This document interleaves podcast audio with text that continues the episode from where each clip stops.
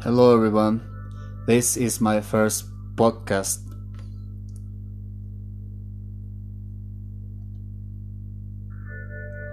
The Mystery of the Mixed Up Zoo. Created by Gertrude Chandler Warner.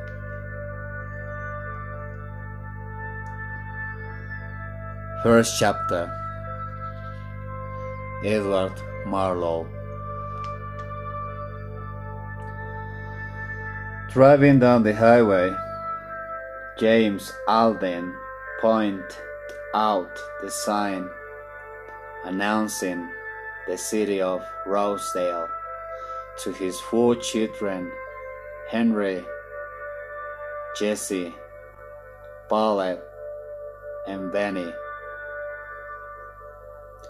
There's where my old friend Edward Marlowe lives. Benny the youngest cracked his neck. I see it, he said in an excited voice. I can't wait to meet Mr. Marlowe, Jessie said. Did you go to school with him? Grandfather chuckled. He was my colleague roommate. Edward trimmed up all kinds.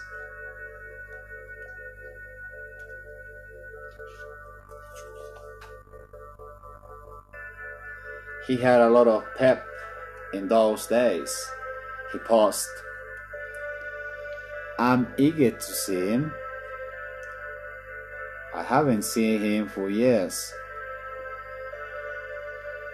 He's owned this small for a long time. And I want to see how he's getting along. Is he as handsome as you, grandfather? Bartlett asked with a smile. Grandfather laughed. Edward was a good looking boy with a mischievous streak. Edward sounds like fun, Benny said. And he's even more fun. Yes, he does, Henry agreed. How far does he live from the zoo, grandfather? He lives just one block away. Just a short walk, grandfather said. Smiling Bartlett leaned back in the seat. She brushed back her hair so she'd look her best for grandfather's friend. Jessie smiled at her sister. Her thick hair was tangled from the wind, but she smoothed it down and tied it back with a ribbon. I wish we could have brought Watch, Fanny said. Watch would be fine, Henry said. You know how Miss McGregor spoils our dog Benny not that satisfied.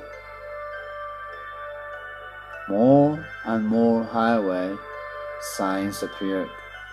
They knew they were in the city limits when they passed a sign that said,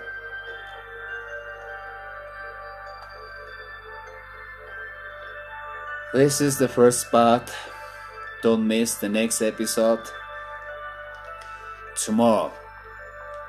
Good night and good dreams.